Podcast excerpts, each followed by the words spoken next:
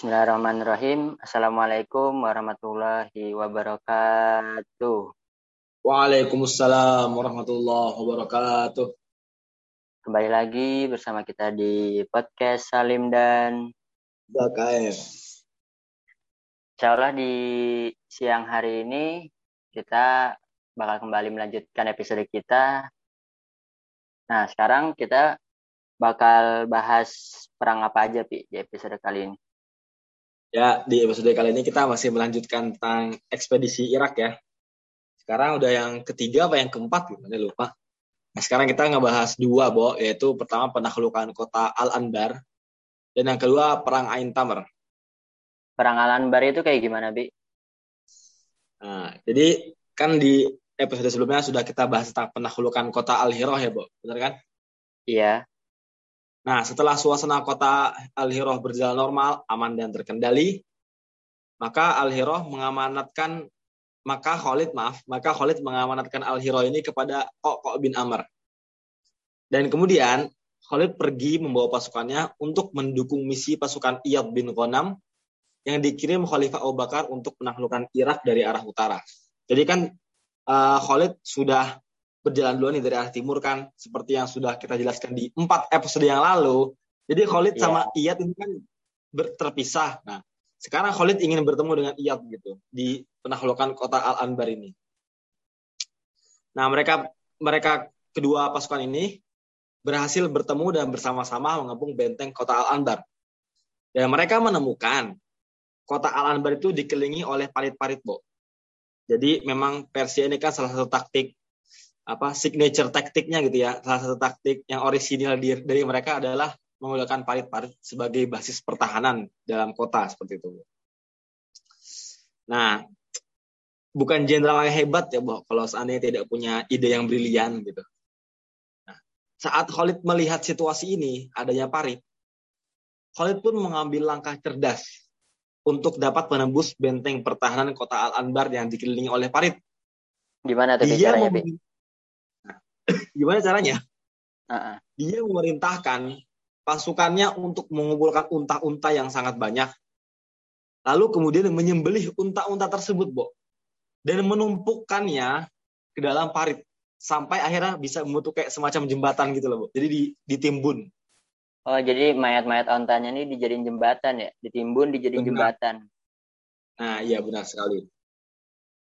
Nah, kan pastinya pasukan pertahanan Al-Anbar nggak mungkin tinggal diam kan, Bu, melihat pekerjaan Khalid yang seperti ini, benar nggak?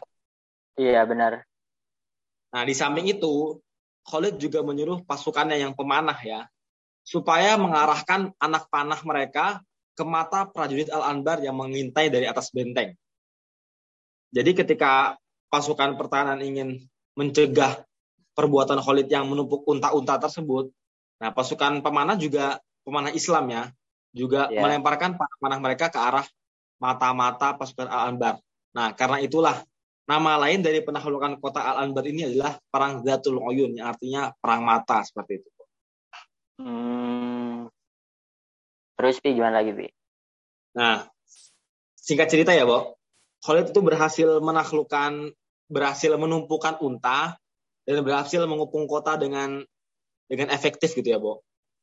Akibat hal tersebut, Cyrus, nama pemimpin kota tersebut, yang juga panglima Persia yang bertanggung jawab atas kota tersebut, terpaksa menerima perjanjian damai dengan beberapa syarat.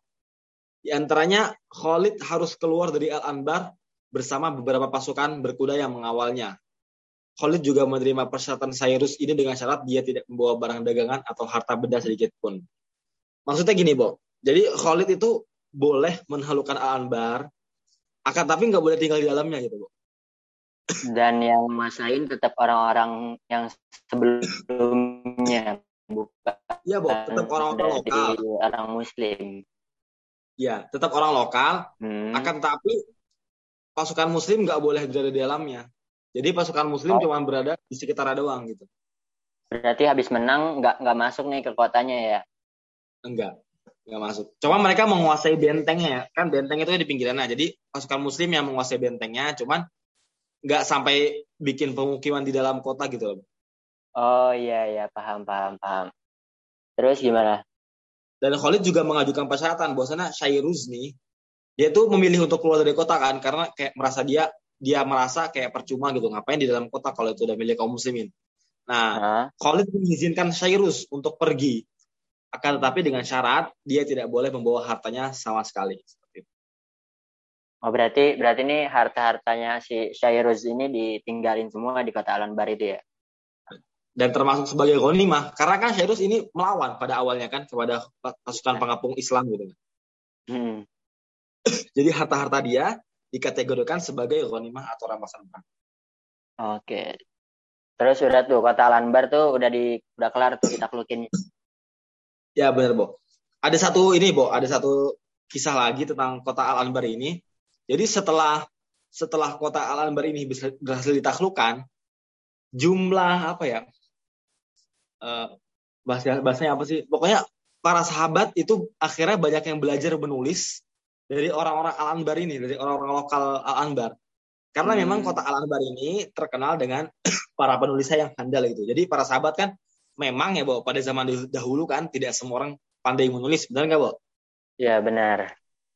Nah, setelah kota Al Anbar berhasil ditaklukkan, Khalid memanfaatkan sumber daya manusianya dengan melatih para sahabat untuk menulis seperti itu, Bu. Oh, berarti salah satu keuntungan di yang didapatkan setelah penaklukan Al-Anbar ini adalah orang-orang muslim jadi pandai menulis ya nggak, Bi? Benar.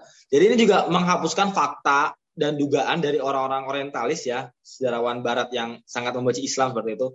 Bahwasanya ya. orang-orang Islam itu tidak hanya kayak merampas menjarah gitu loh. Mereka ya berusaha untuk berkooper, berkooperasi dengan masyarakat lokal mereka tidak pasukan muslim maksudnya tidak yeah. serta merta menjarah doang kayak menyiksa enggak mereka berkolaborasi dengan penduduk lokal seperti bahasanya lah oke okay, oke okay. ya berarti ini nih udah kelar nih Alanbar nih ya udah berhasil ditaklukkan dan udah semua nah selanjutnya perang kedua apa bi perang kedua namanya perang Ain Tamar bu gimana tapi ceritanya jadi singkat cerita ya, Bo, Khalid meninggalkan kota Al-Anbar dan mempercayakan pengelolaannya kepada Azabriqan bin Badr.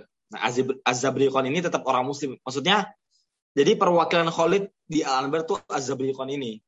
Ah, iya, iya. Paham, paham. Walaupun wali kotanya tetap yang non-muslim tadi, yang orang Persia dan Arab Arab lokal lah, Arab sana gitu. Uh -huh. Nah, selanjutnya Khalid melanjutkan perjalanan ke Ain Tamar. Di sana Khalid papasan, Bu, secara tidak sengaja ya. Papasan secara tidak sengaja dengan Uqoh bin Abu Uqoh. Nah, dia itu siapa? Siapa itu Uqoh bin Abu Uqoh? Dia itu orang Arab Kristen, Bu.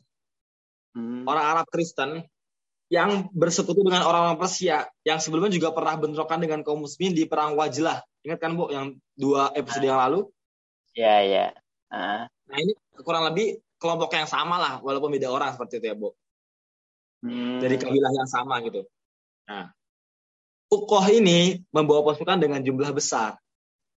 Kemudian Ukoh meminta izin kepada orang kepada panglima Persia yang bertanggung jawab pada saat itu, yaitu namanya Mihron, supaya membiarkan dirinya bertemu dengan Khalid.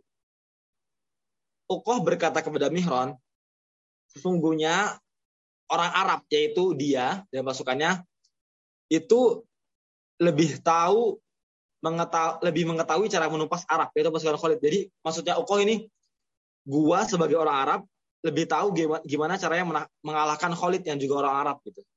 Iya ya, soalnya Ukoh ini sama-sama dari Arab dan pasti tahu apa maksudnya gaya perang mereka sama gitu, nggak beda jauh ya kan. Ya Ukoh merasa pede dengan hal tersebut ya, Bo. Nah, terus? Jadi dia meminta kepada Mihron untuk membiarkan dirinya untuk bertempur dengan Khalid. Kemudian Mihran menjawab, jumlah mereka di bawah kalian dan berhati-hatilah dengan mereka. Jika kalian membutuhkan kami, maka kami akan datang membantu kalian. Jadi Mihran mengizinkan. Hmm. Nah, ketika prajurit dari orang-orang Persia menggerutu akibat Mihran membiarkan Ukoh bertempur dengan Khalid tanpa melibatkan mereka, jadi orang-orang Persia ini pada iri sama sama Ukoh dan protes sama Mihran oh Mihron kok kita yang orang Persia ini kagak disuruh ikut tempur juga lah. Kita juga mau ngebantai Khalid gitu, Bas. Oh, berarti berarti tuh orang-orang Persia juga suka perang dong ya, Bi? Iya, benar. Ya. Uh, terus? So Mihron menjawab bahwa katanya, biarkan Ukoh dan pasukannya untuk berperang dengan Khalid. Apabila mereka dapat mengalahkan Khalid, maka kemenangan Ukoh adalah kemenangan kita juga. Akan tetapi, jika mereka dapat dikalahkan Khalid, maka kita akan menyerang Khalid beserta pasukan yang sudah kecapaian dan lemah, sedangkan kita masih kuat dan kita pasti akan menang melawan pasukan Khalid yang lemah tersebut. Seperti itu. Terus gimana, Pi? Tapi kekalahan itu sering kali berawal dari kesombongan, benar nggak, Pak? Hmm, hmm, benar, benar, benar. Awal dari meremehkan lawan, benar nggak, Bu? Underestimate hmm. the enemy. Nah, benar, benar, benar. Nah, ketika kedua pasukan sudah bertemu lagi-lagi ya, Bu, lagi-lagi. Aneh sudah bilang berkali-kali kalau bukan jenderal yang hebat kalau tidak ada taktik yang brilian. Hmm. Nah, Khalid pun memberikan pengarahan kepada pasukan sayap yang ada di kanan kirinya jadi mungkin formasinya kurang lebih pasuk Khalid yang merupakan berkuda di tengah, kemudian yeah. kanan kirinya adalah pasukan infanteri yang berjalan kaki, dan kanan kirinya lagi yang paling ujung kanan dan paling ujung kiri adalah pasukan kavaleri lagi, pasukan berkuda lagi seperti itu, Bo. Uh, terus? Nah, Khalid memerintahkan pasukan berkuda yang ada di ujung kanan dan di ujung kiri untuk maju bersama Khalid. Maju tapi terpisah. Mereka tetap di kanan dan mereka tetap di kiri gitu, Bu. Terpisah. Nggak, nggak bergabung. Oh, oh iya. Nah mereka berjalan maju terus tanpa tanpa takut berhenti gitu ya. Sampai Khalid berhasil menawan Uqoh. Jadi Khalid tuh mau langsung kayak strik gitu, mau langsung lurus sampai ketemu dengan Uqoh gitu, Bu. Soalnya kan Uqoh juga di tengah-tengah ya sebagai pemimpin musuh, benar nggak? Iya benar. Nah setelah itu pasukan berkudanya Khalid yang ada di kanan ujung dan kiri ujung itu langsung ke tengah gitu. Oh jadi ngepung, jadi ngepung. Ya benar. Jadi pasukan musuh nggak akan sempat untuk menyelamatkan pemimpin mereka yaitu Uko karena Uko kan pasti sudah sibuk konf konfrontasi dengan Khalid. Ditambah kan kirinya ada pasukan Muslim yang lain gitu ya, yang tiba-tiba ya. datang. Pasti kan yeah. Uko shock, enggak? Hmm, benar-benar. Akhirnya pasukan musuh nggak berhasil untuk menyelamatkan pemimpin mereka seperti itu. Itu itu tujuannya apa tuh? Tujuannya apa tuh Khalid nutup ngepung gitu? Apakah untuk jadi biar nggak ada dari pasukan Ukoh itu yang menyelamatkan diri dan memberitahu ke Mihron gitu, Wi. Iya bener, Bo. Jadi mau kayak semacam gaya kejut gitu loh, Bo. Jadi biar langsung terkejut musuhnya. Oh, terus? Setelah itu Khalid berhasil kan ceritanya membawa, membawa Ukoh ke belakang gitu. Jadi Ukoh ini cuma ditangkap doang, Bo. Cuma ditangkap. Nah, akhirnya pasukan Ukoh yang mana mereka sebenarnya apa ya? Secara moral gitu ya, mereka lemah. Artinya mereka kan perang karena didukung Persia kan? Iya. Bukan murni karena memusuhi Khalid sebenarnya. Bukan murni karena memusuhi Khalid. Yang notabene merupakan sebangsa mereka, benar nggak? Iya, benar-benar sama-sama bangsa Arab. Benar. Akhirnya dengan sangat mudah ya, Bo, pasukan Uqoh ini porak-poranda tanpa terjadi pertempuran, Bo. Oh, jadi pas Ukohnya ditangkap nih, pasukan Ukoh ini udah langsung istilahnya nyerah gitu ya? Ya, bubar jalan. Oh, pergi udah. Oh gitu doang. Udah. Sedih banget ya. Terus? Tanpa terjadi pertempuran, benar-benar bersih gitu. Cuci tangan, nggak ada apa-apa. Nah, selanjutnya, setelah berhasil menawan menawan Ukko, Khalid pun menuju ke benteng Ain Tamar. Nah, inilah nama perang ini berasal dari sini, Bu. Jadi benteng Ain Tamar gitu. Nah, ketika Mihron menerima berita bahwa Ukoh tertawan dan pasukan Abraham bulan diri, maka Mihron melarikan diri dari benteng tersebut dan meninggalkan orang-orang Arab Kristen yang ada di kota tersebut di benteng Ain Tamar. Jadi benteng okay. tersebut memang dihuni oleh orang-orang Arab Kristen, Bu. Oh, berarti benteng Ain Tamar ini tempat tinggal Mihron juga tadi ya? Ya. Dia kan sebagai perwakilan Persia yang ada di sana seperti itu, Bu. Cuman penduduk lokalnya bukan orang Persia tapi orang-orang Arab Kristen, Bu. Hmm, iya iya iya. Terus? Nah, Khalid pun memerintahkan untuk membunuh Ukoh di depan penduduknya ya di kota Ain Tamar tersebut. Khalid juga mengambil segala sesuatu yang ada di dalam benteng tersebut sebagai konimah. Kenapa? Padahal mungkin orang bertanya, kan benteng tersebut dilakukan secara damai. Mengapa kok dijadikan konimah? Tapi kan sebelumnya Ukoh sudah mengumumkan peperangan dengan Khalid, benar nggak? Iya iya benar-benar. Jadi tetap dianggap sebagai harta rampasan perang. Seperti itu. Berarti statusnya benteng itu udah melawan gitu ya? Nah, Karena pimpinannya udah melawan. Iya. Nah, Walaupun tadi Mihron tuh melarikan diri gitu seperti itu, Bu. Iya, iya, ya. Terus? Nah, kalau orang gimana ya, Bu? Jadi orang itu kan sebenarnya kan yang berperang itu Persia sama Muslim, benar nggak? Ah. Nah, orang Arab Kristen ini kan hanya mendukung Persia. Iya, benar. Ketika pendukungnya ini kalah, orang Persia pasti lari kan dia. Dia nggak mau rugi juga lah orang si orang Arab Kristen cuma ikut-ikutan doang, benar nggak? Iya, uh, benar benar. Jadi, ini sebenarnya dibodohi sama orang-orang Persia seperti itu. Jadi istilahnya orang-orang Arab Kristen ini cuma ya dijadikan boneka atau dimanfaatin doang sama orang-orang Persia ini ya. Kayak pion-pion doang gitu, Bu. Jadi kalau mati ya udah kagak terlalu ngefek, hanya cuma angka gitu. Iya, iya. Oke, oke. Terus Nah, Khalid juga mengambil beberapa anak-anak kecil ya, Bu. Jadi anak-anak kecil yang merupakan bapak-bapaknya ini apa bapak-bapaknya pejuang-pejuang yang dulu melawan Khalid di perang yang Ain Tamar ini, anak-anaknya hmm. beberapa dijadikan tawanan dan ada yang juga kemudian di kemudian hari menjadi ulama seperti Himron salah satu pembantunya Utsman bin Affan. Jadi Himron ini dijual kepada Utsman bin Affan. Kemudian ada juga namanya Sirin yang kemudian melahirkan seorang ulama bernama Muhammad bin Sirin seperti itu, Bu. Berarti oh jadi ada, ada dari anak-anak yang ditawan oleh Khalid ini ntar penerus-penerusnya ini jadi ulama-ulama besar ya, Bi? Dulunya memang Kristen seperti itu, cuman kan setelah dididik oleh para sahabat seperti itu ya, Bu. Mereka hmm. menjadi ulama lah di kemudian hari. Oke, Bi. Terus berarti itu kata apa tadi namanya? Apa namanya? Tamar. Nah, kata Ain Tamar ini udah kelar tuh ditaklukin ya. Si Himronnya kabur. Iya benar. Dan dan siapa? Kok koknya itu dibunuh. Uh, bukan kok ukoh ukoh bu. Ah ukoh ukoh bin abu ukoh. Ya ukoh bin abu ukoh. Nah ukoh bin abu ukohnya ini dibunuh ya? Iya bu benar. Kalau kok komen yang tadi di perang sebelumnya kan? Iya benar.